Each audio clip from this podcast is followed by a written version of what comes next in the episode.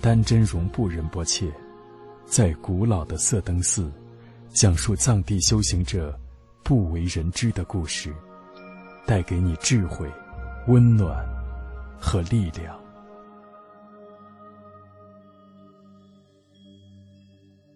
我曾经看过这样一个故事：一个老人家快要去世了，但他放心不下他的孩子们，就把他的三个儿子叫过来。他把家里的房产证拿给大儿子说：“你已经有妻儿了，这个房子给你。”然后又把二儿子叫过来，把自己存钱的卡交给二儿子说：“这里面有钱，我给你。”最小的儿子还没有找到老婆，老人就说。孩子，我准备走了，房子已经给了你大哥，钱已经给了你二哥，我这个电话号码本给你，这里面有几百个女人的电话号码，这就给你了。这虽然是个笑话，但老人们大多都是这样对孩子念念不忘的牵挂，担心孩子没有房子住，没有饭吃，娶不到老婆，为了孩子，他们什么都舍得。父母对自己的儿女是最无私的，为了孩子，甚至连生命都可以奉献。儿女要什么，他们都可以舍得。相比之下，儿女对父母的心，就往往自私一点。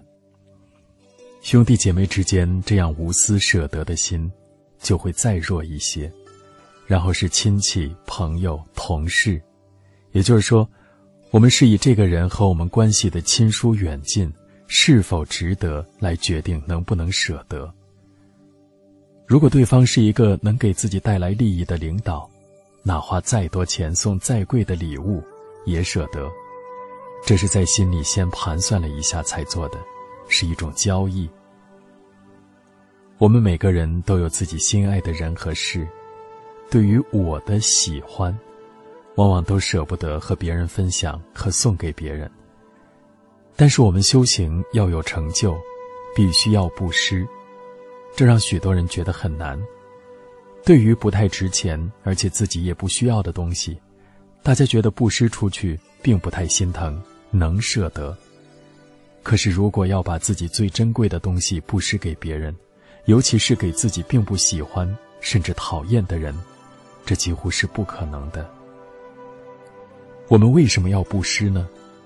是为了让众生现在得到安宁，怎么修行布施呢？我们反复的想，我就是为了让众生现在得到安宁而布施的。还没有进入修行的人们可以这样修，比如说，自己有最珍贵的东西、最舍不得的东西，这些我全部要送给需要的人们。想一想，你卡里面有多少钱，把钱取出来。就开始想起很多的众生，然后把他们观想在自己的旁边，把这些钱拿出来给他们。当然，你不能再想这是我观想的，反正不是真实的。修完以后，钱还是我的。你要真实观想，你把这些钱舍出去，布施给他们，解决了他们的饥饿穷困，他们很欢喜，你也很欢喜。已经修行的人们，除了这样观想去修，还可以这样修。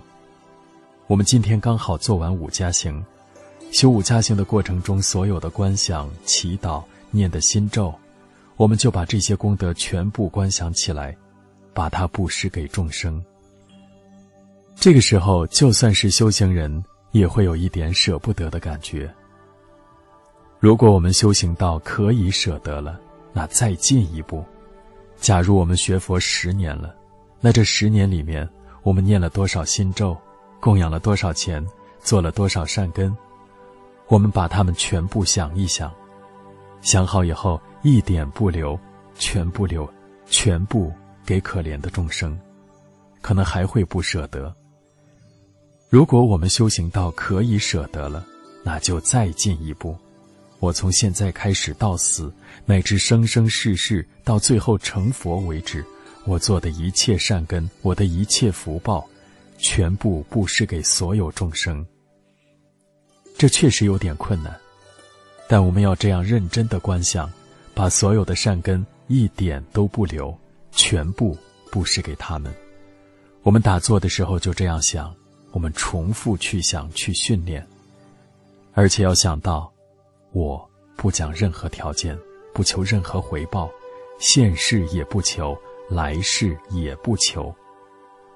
我们打坐的时候这样去想，我们也要训练出坐以后在生活里真的做到这样。如果觉得实在太困难了，认为这可是真真实实的生活，那我们怎么办呢？那么从现在开始，在吃饭的时候先做了减供再吃。你不会减供的话，就念阿弥陀佛，也可以念观音菩萨心咒，每天把自己的食物在吃之前布施给众生，这也是布施的一种。汉地有一个说法：舍得，舍得。有舍才有得，这当然是从因果的角度去讲，是劝化大家要有不施心。现在舍出去，将来肯定会有更大的回报。这是劝人向善的意思，和我们无私的不求回报的不施心，还是有点不同的。有的人说，应该是先得才舍，没有得到东西的话，又拿什么去舍呢？其实我们要修的，是一颗真正舍得而慈悲的心。